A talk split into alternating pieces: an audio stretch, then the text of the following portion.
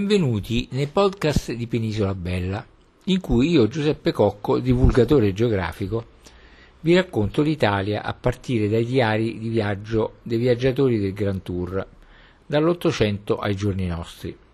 Vi invito a seguirmi nella visita di Senigallia, la città che ha dato i natali a Papa Pio IX. Visiteremo la città con i suoi monumenti più significativi, le vie e le piazze, le chiese e i palazzi. Poi faremo una camminata sul lungo fiume, sotto i portici e lungo i segni lasciati da Papa Pio IX. Ci metteremo a tavola con la cucina tipica ed infine ci avventureremo lungo la storia. Senigallia, Sinigaia, in dialetto gallo-picentino, è il comune i cui abitanti si chiamano Senigalliesi. Fa parte della provincia di Ancona nelle, Marte, nelle Marche. Sorge sulla costa medio-adriatica alla foce del fiume Misa, a circa 35 km di Ancona, a di- direzione sud, e a circa 30 km da Pesaro, in direzione nord. Il suo territorio è prevalentemente pianeggiante, ma circondato da colline digradanti verso il mare.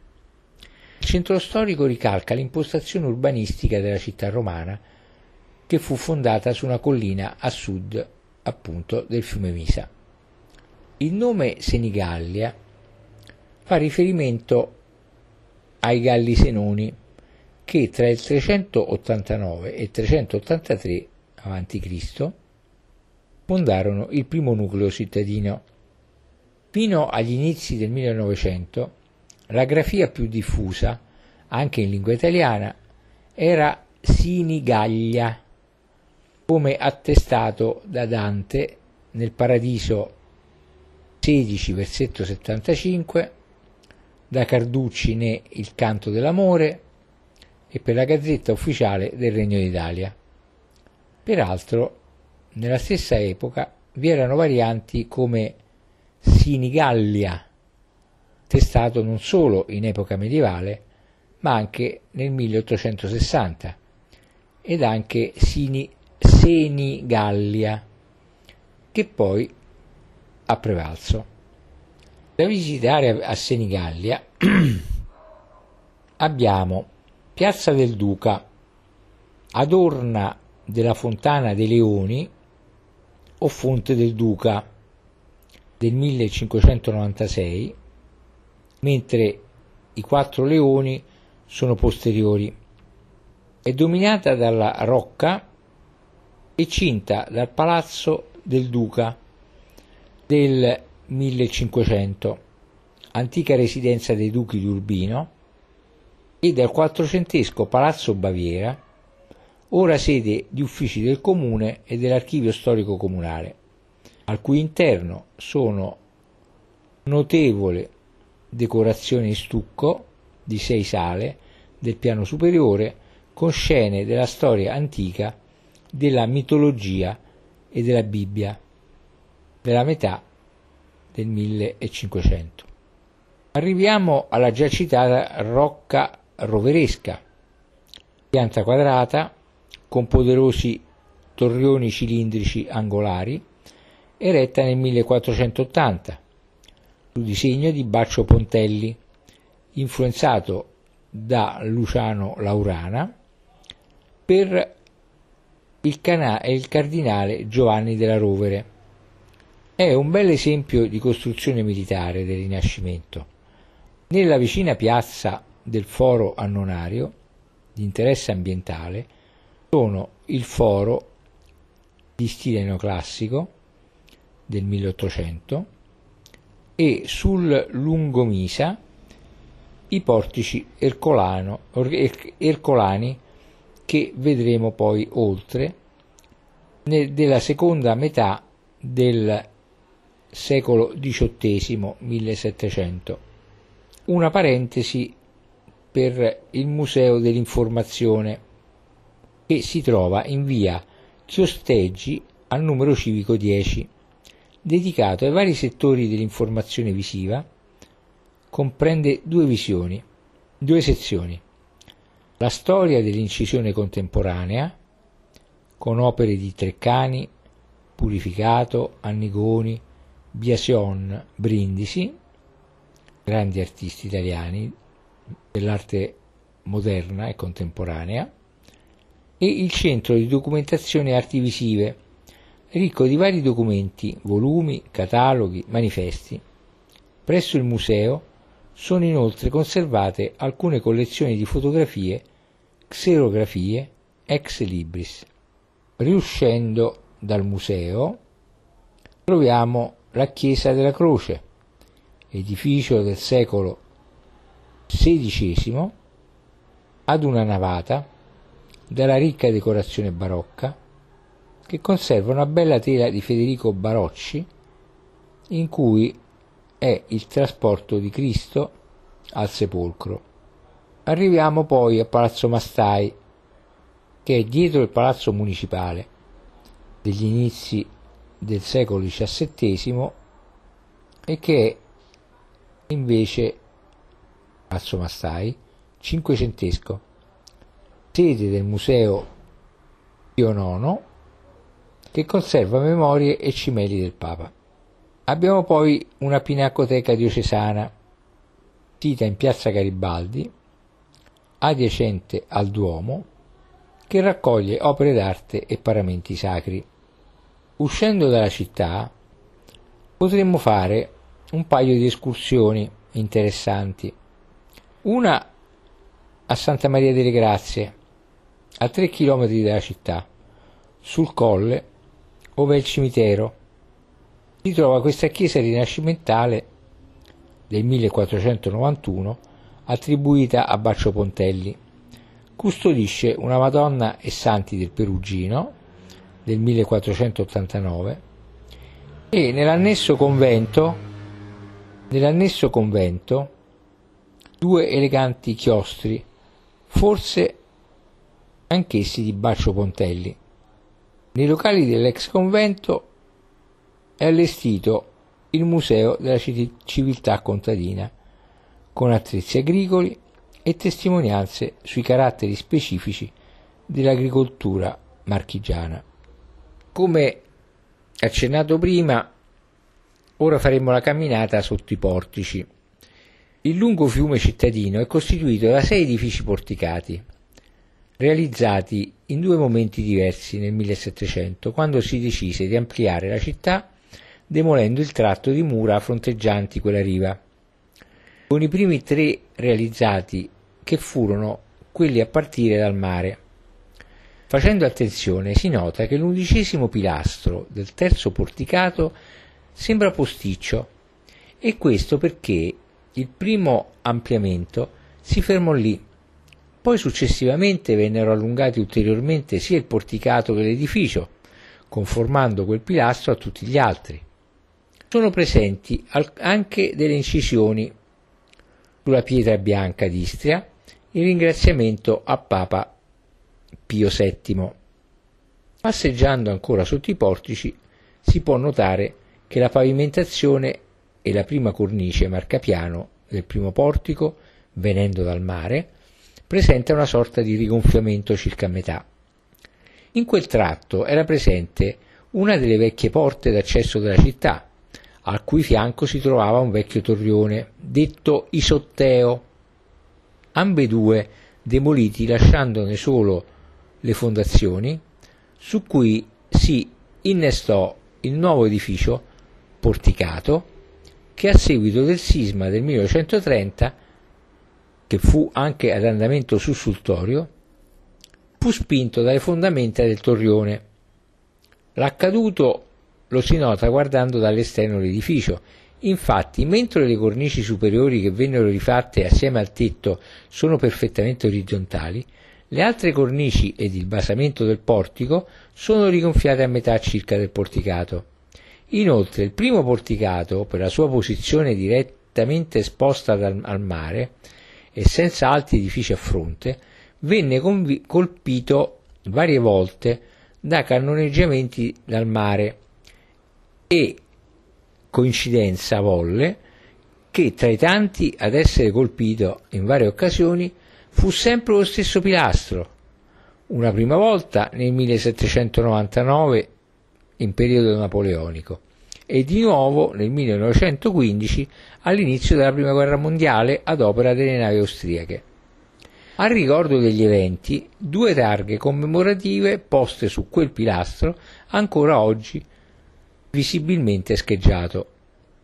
Infine, l'ultimo edificio sul lungofiume, di proprietà della Curia, stranamente non presenta alcun porticato, seppure inizialmente previsto nel progetto di ampliamento urbano, perché non era chiaro chi e se avrebbe mai costruito l'edificio che separa l'attuale piazza del Duomo dal fiume e se avrebbe realizzato anche lì il porticato previsto dal progetto generale.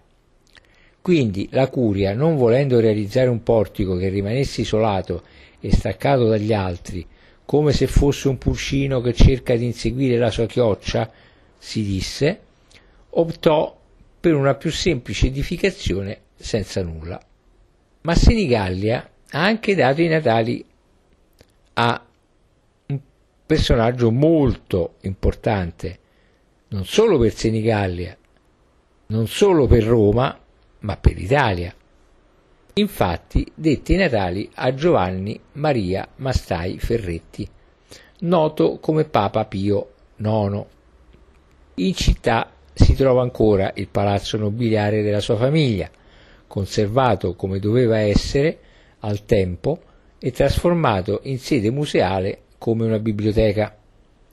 Durante i restauri dell'edificio, chiamato Foro Annonario, sono state rinvenute e conservate su una parete dell'emiciclo destro, sotto il porticato, alcune scritte che inneggiano a Viva Pio IX, probabilmente fatte nel primo periodo dopo l'acclamazione a titolo papale nel 1846.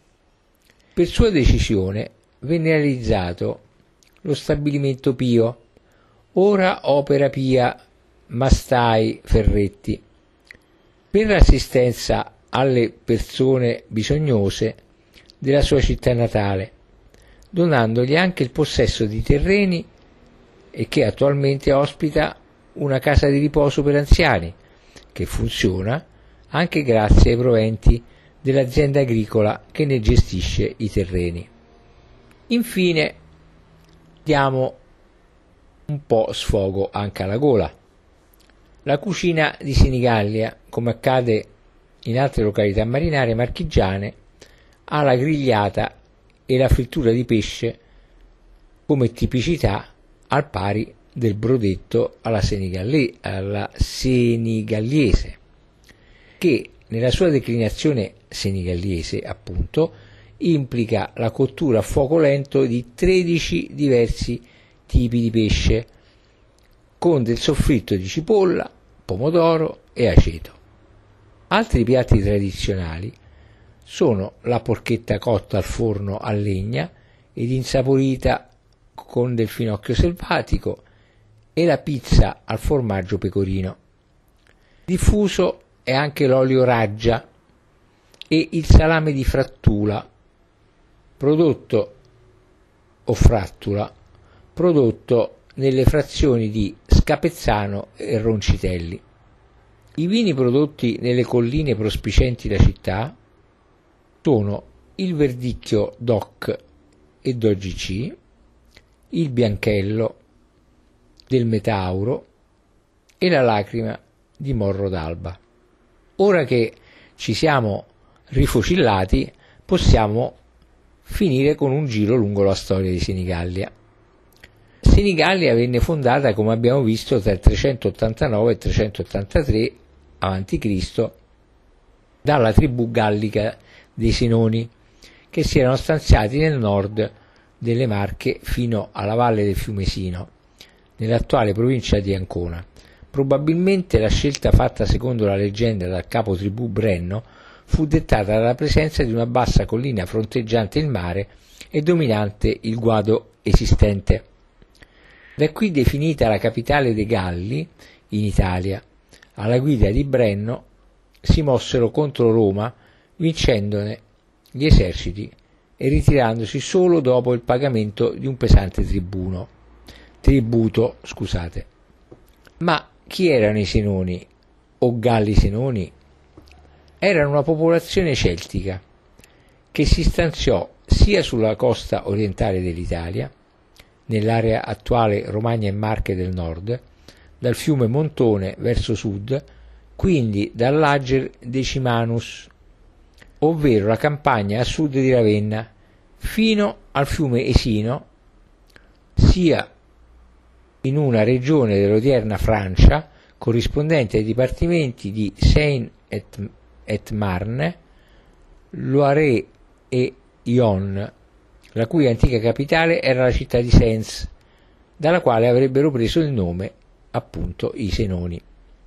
Di Brenno ricordiamo appunto e dei Galli da lui comandati, ricordiamo l'invasione di Roma con risparmio dalla distruzione, con pagamento da parte dei romani a fior di oro.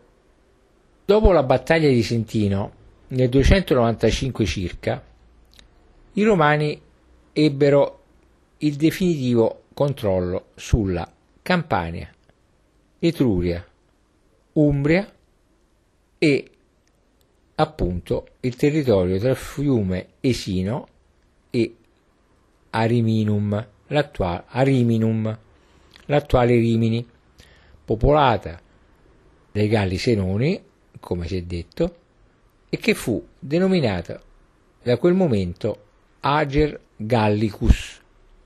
Nel 284 a.C., su spinta del console Manio Curio Dentato, che vinse anche Pirro a Benevento, i romani istituirono la colonia romana di Sena Gallica, la prima sull'Adriatico, al posto di quella che era la capitale dei Galli in Italia, per distinguerla dall'altra colonia Sena, ora Siena, situata in Etruria, l'attuale Toscana.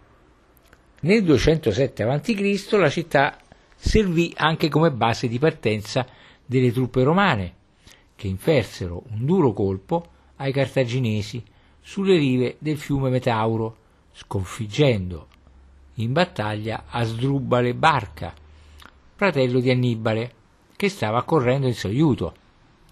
La città venne saccheggiata dai Visigoti da Alarico, I nel 400 d.C. e solamente nel 501 d.C. nelle acque antistanti della città si combatté la battaglia di Sena Gallica, importante scontro navale avvenuto durante la guerra gotica tra bizantini dell'impero romano d'Oriente e Goti. Successivamente all'invasione longobarda d'Italia del 568 d.C., la città rimase sotto dominio bizantino a diretto controllo dell'esarcato di Ravenna, costituendo, assieme con Ancona, Fanum Fortune, l'odierna Fano, Pisaurum, l'odierna Pesaro, e Ariminum, o Ariminum, l'odierna Rimini, la cosiddetta Pentapoli bizantina e seguendone tutte le vicende storiche fino alla donazione della Pentapoli al dominio del Papa. Istituiti già da tempo la diocesi ed il vescovado, la città conobbe un interessante sviluppo, anche economico, che vide l'istituzione della cosiddetta Fiera della Maddalena attorno al 1200, ma durante il Medioevo si scontrò con gli interessi delle città vicine, in particolare Fano, Iesi ed Ancona, a causa delle lotte tra fazioni guelfe e ghibelline in Italia. Senigallia venne quindi conquistata e in gran parte distrutta dalle truppe di Manfredi di Sicilia, che ne fece abbattere le mura. A peggiorare la situazione contribuì la presenza a sud della città di una vecchia salina, che, abbandonata a se stessa, divenne una malsana e insalubre palude salmastra. Questi eventi ridussero la città a poco più di un borgo arroccato attorno ad un vecchio fortilizio edificato sui resti di un'antica torre di avvistamento romana. Senigallia, al tempo nota come Sinigaglia o Sinigallia, sopravvisse all'abbandono fin quando Papa Gregorio XI, facendo seguito alla decisione durante il suo papato dal 1370 al 1378 di riportare la sede papale a Roma da Avignone, dove nel frattempo era stata trasferita, delegò il, il cardinale Egidio Albornoz di restaurare l'autorità pontificia nel territorio dello Stato pontificio Pertanto quest'ultimo visitò anche il borgo di Senigallia, di Senigallia e decise una serie di lavori da realizzare, in particolare l'inizio della bonifica della palude salmastra, sorta al posto delle antiche saline, ed il rinforzo del fortilizio che era ancora un, un'utile torre d'avvistamento sul mare. Nella prima metà del 1400 la città che stava lentamente continuando a riprendersi, finì nell'interesse e dominio della famiglia riminese de Malatesta, grazie alla sua particolare posizione strategica pressoché equidistante tra Pesaro ed Ancona. Fu proprio Sigismondo Pandolfo Malatesta, in particolare, ad interessarsi a Senigallia, tanto da essere considerato il rifondatore della città decidendo la ricostruzione della cinta muraria e dei bastioni difensivi, seguendo in parte il vecchio tracciato delle mura abbattute e realizzando così una città fortificata dalla forma rettangolare, secondo un progetto che aveva come base il cardo e il, decumano della città romana e duecentesca, ed inglobando nelle nuove difese il fortilizio fatto realizzare dall'Albornoz, che da questo momento divenne il nucleo su cui successivamente verrà edificata la rocca roveresca.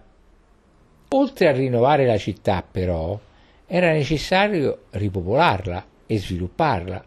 Per questo Sigismondo Malatesta diede nuovo impulso alla vecchia fiera della Maddalena e stabilì delle agevolazioni fiscali per chi desiderasse trasferirsi nella nuova città, attirando in questo modo molta gente dalle varie parti d'Italia e tra queste gli ebrei, creando il nucleo della successiva comunità ebraica che aiutò a dare nuova linfa ai commerci della città. La ricostruzione era però così costosa da costringere il Malatesta a contrarre debiti con il Papa di allora, Pio II, che per questo, alla fine, decise di togliergli il possesso della città per passarla ad Antonio Piccolomini. La successiva nomina a Papa di Sisto IV farà poi trasferire il controllo di Senigallia a Giovanni della Rovere, nipote del pontefice, che assunse il titolo di duca.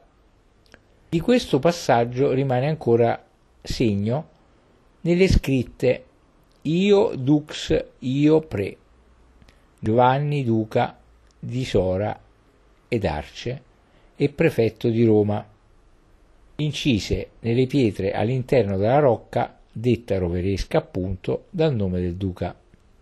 Negli anni successivi Giovanni della Rovere sposerà da, Giovanna da Montefeltra, sì, da Montefeltro, figlia di Federico, capo dell'antica e prestigiosa famiglia che dominava sulla città di Urbino e tutto il nord delle Marche. Giovanni morirà nel 1501 dopo 27 anni di ducato, lasciando la città ammodernata, avendo creato un catasto allargato la cinta muraria e avendo dato vita alla rocca per difendersi dal lato del mare e perfezionati i lavori di bonifica della palude. Della rocca si occuparono gli architetti Gentile Veterani, che progettò il rivellino, che nelle opere di fortificazione è l'elemento in muratura eretto dinanzi alle porte per difenderle dal fuoco e dai proiettili nemici e facilitare le sortite dei difensori che furono in uso a partire dal 1300. Poi l'architetto Luciano Laurana, autore di varie modifiche agli interni, e infine l'architetto Baccio Pontelli, ideatore dei quattro torrioni posti agli angoli della struttura. Quest'ultimo, tra l'altro, si impegnò anche nel progettare un nuovo convento e la chiesa di Santa Maria delle Grazie, iniziata nel 1491.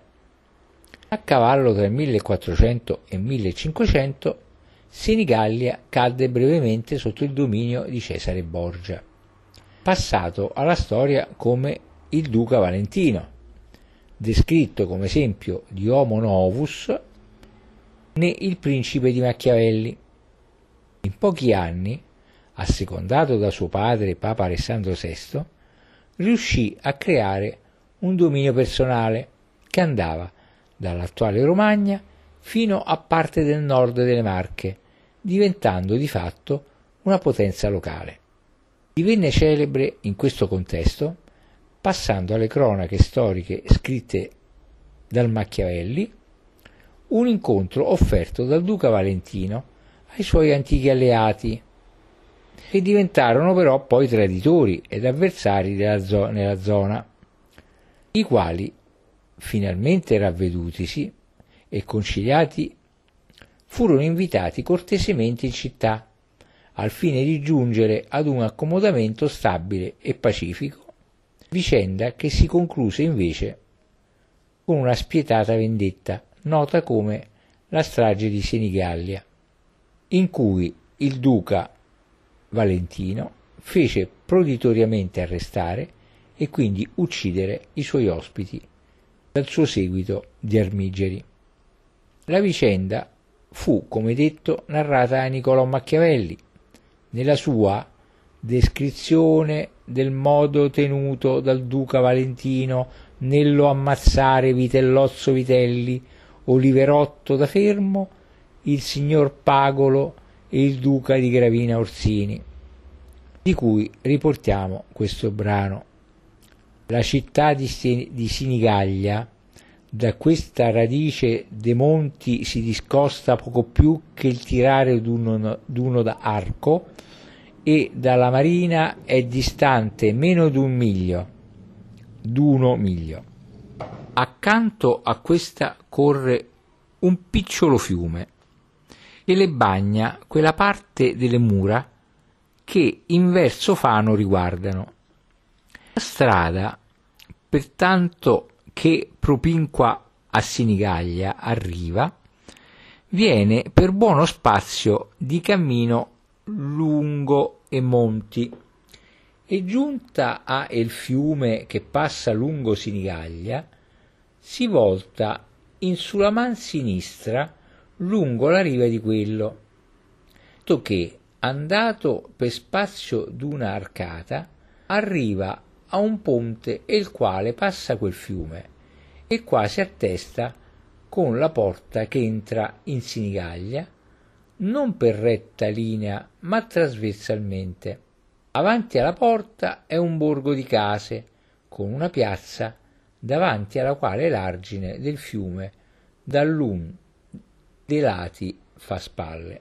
Ma l'esperienza del Valentino si concluse nel 1503 quando una semplice malattia gli impedì di partecipare agli intrighi per l'elezione del nuovo papa successore del suo defunto padre, così che al soglio di Pietro salì Giulio II della Rovere, che gli tolse i domini fin qui ottenuti, restituendoli ai propri parenti, che l'avevano posseduti precedentemente con Giovanni della Rovere, che aveva ottenuto anche il titolo di duca di Senigallia.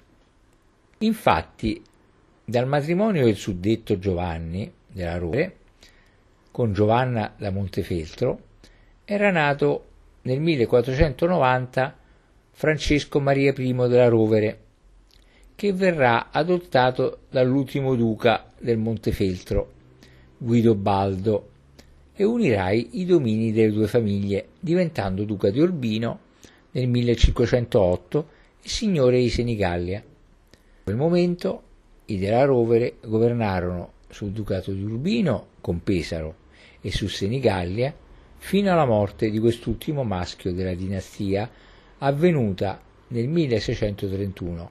In base alla legge salica, con la mancanza di un erede maschio, il ducato fu reintegrato nei domini diretti del papato. Durante questo periodo fu costruito il palazzo ducale, il palazzo comunale, la chiesa della croce e si incluse nella cinta muraria pentagonale parte della riva sinistra del fiume Misa, cioè il quartiere del porto. Nel frattempo la fiera della Maddalena, poi divenuta fiera franca, in quanto non si pagavano dazi doganali, si era imposta come una delle fiere più importanti del paese, con scambi di merci provenienti da ogni angolo del Mediterraneo. Nel Settecento la fiera aveva preso così il sopravvento nelle attività commerciali cittadine. Vi erano presenti 14 consolati esteri per proteggere gli interessi dei mercanti, tanto che si dovette provvedere ad un primo ampliamento della città, abbattendo il tratto delle mura che costeggiavano la riva destra del fiume Misa, per realizzare i primi portici che furono dedicati al cardinale Luigi Ercolani, che ne seguì i lavori. Questo primo ampliamento, ritenuto non sufficiente, sempre nel 600, date nel 700, ne seguì un altro che vide l'edificazione dell'ultima parte del centro storico per arrivare alla conformazione attuale fino all'attuale caserma della Polizia di Stato e dei portici costeggianti il fiume che vennero proseguiti fino al ponte vicino alla nuova cattedrale di San Pietro Apostolo, iniziata nel 1762, fino all'attuale Viale Leopardi. Il progetto delle, inter... delle... nelle intenzioni prevedeva pure l'estensione delle mura sulla sponda sinistra del fiume e la realizzazione di nuovi isolati cittadini e del nuovo porticato lungo tutta la sponda sinistra del Misa, ma dato che l'eccessivo costo di tutti questi interventi era alto, si decise per un loro ridimensionamento. Infine, su uno dei bastioni verso sud, ingrandito dai lavori di ampliamento, venne anche realizzato il teatro cittadino La Fenice, omonimo del più famoso teatro veneziano. Gli anni tra 700 e 800 videro il dominio napoleonico in Italia, e la successiva restaurazione del potere papale, ma videro pure la nascita del rampollo della nobile famiglia locale Mastai Ferretti, il giovane Giovanni Maria, che venne eletto come Papa Pio IX, beato dal 3 novembre 2000, ultimo Papa Re dello Stato Pontificio, che, salito al soglio pontificio nel 1846, ebbe un pontificato che durò ben 32 anni e fu il più lungo della storia. Proprio negli anni tra 700 ed 800 ha inizio la crisi della fiera franca, causata dai molteplici fattori, lo spostamento sempre maggiore dei principali commerci nell'Atlantico, con conseguente notevole calo dell'interscambio ci fu anche il blocco continentale economico istituito da Napoleone per sconfiggere economicamente l'impero britannico, passaggio di epidemie ed il continuo progressivo interramento dell'alveo fluviale. Infatti al tempo il molo era vicino all'attuale foro annunario, che venne realizzato proprio in quegli anni, cioè circa 500 metri dalla punta del molo attuale. Con l'unità d'Italia, Senigallia, insieme a Monterado, Castelcolonna e Ripe, non venne fatta rientrare nella neoformata provincia di Pesaro Urbino, come la quasi totalità della delegazione apostolica di Urbino e Pesaro, di cui faceva parte, bensì della provincia di Ancona. Ma per Senigallia l'unità nazionale comportò anche la perdita definitiva della Fiera Franca, specialmente nel 1869, ma come detto già in declino da molti anni, soppiantata dal turismo come attività economica prevalente. Senigallia fu tra le prime città a promuovere a livello nazionale ed internazionale come luogo di svago e di riposo, approfittando della spiaggia che di lì a pochi anni verrà soprannominata spiaggia di velluto e tuttora ne è il simbolo turistico. Particolare è il panorama sul, dalla riva. Diversamente da altre località adriatiche, con un litorale rettilineo, da Senigallia il panorama è costituito dal Golfo di Ancona. Nel 1853 venne realizzato il primo stabilimento balneare che di fatto dette l'avvio alla storia turistica della città di Senigallia, cui si associava la stagione teatrale.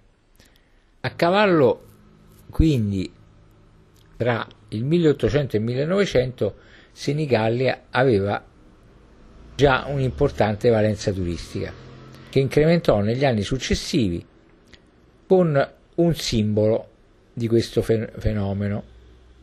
Oltre all'attività del teatro La Fenice, dotato di un palcoscenico di dimensioni simili a quello della Scala, furono lo stabilimento Bagni, l'altro simbolo, ora edificio abbandonato, e la rotonda a mare, un tempo palafitta posta davanti allo stabilimento Bagni, riedificata nella posizione attuale in cemento armato nel 1933, dopo il terremoto del 1930.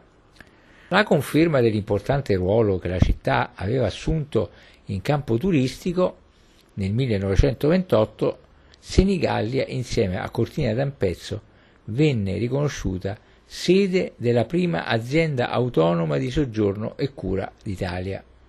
Nel frattempo la città continuava a svilupparsi urbanisticamente, con i primi quartieri popolari fuori le mura, e segno dei tempi di pace si decise per l'interramento del vecchio fossato esterno che ancora esisteva tutto intorno alla città, e anche del canale chiamato Penna, situato là dove ora passa passa Viale 4 Novembre e che fino ad allora era servito a regolare il flusso delle alluvioni che allagavano la città. Infatti si erano notevolmente ridotte di numero queste alluvioni con l'allargamento e l'arginamento del fiume come lo, vediamo oggi avvenuto tra gli anni 1910 e 1920 in pieno sviluppo, Senigallia venne colpita da un fortissimo terremoto il 30 ottobre 1930, i cui danni furono ingenti per la città. Infatti il teatro subì gravissimi danni. Il vecchio seminario vescovile dovette essere demolito e trasferito fuori città. Un convento di monache di clausura, dove storicamente avvenne la famosa strage del duca Valentino, fu completamente demolito Porta Saffi, situata all'inizio del corso di 2 giugno, fu demolita aprendo visivamente il corso al resto della città fuori le mura.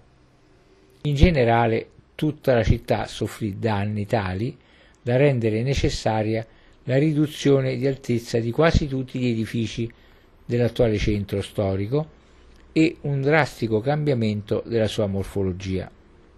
L'evento sismico ebbe come ulteriore conseguenza l'apertura della città all'esterno, con l'urbanizzazione dell'area a sud delle mura storiche fino alla nuova chiesa del portone Santa Maria della Neve, la costruzione dei quartieri popolari lungo la strada statale 16 Adriatica e dell'attuale gli ACP Istituto Case Popolari e in generale la costruzione di ulteriori villini nella zona fronteggiante il mare, nello stile Art Nouveau che andava di voga in quegli anni. L'apertura della città all'esterno rese ancora più chiara la voga turistica che stava prendendo la città, pur mantenendo una zona portuale dedita alla pesca. Gli eventi bellici della prima e seconda guerra mondiale lasciarono nella città fortunatamente pochi segni e successivamente la città attraversò un periodo di forte crescita dovuta al turismo. Per facilitare ed incentivare la funzione turistica, tra le prime città marchigiane si dotò di un piano regolatore che, tra l'altro, stabilì la vicinanza dell'autostrada alla città. Ancora per tutti gli anni 50 e 60, Senigallia rivaleggiò con Rimini come principale centro balneare nazionale.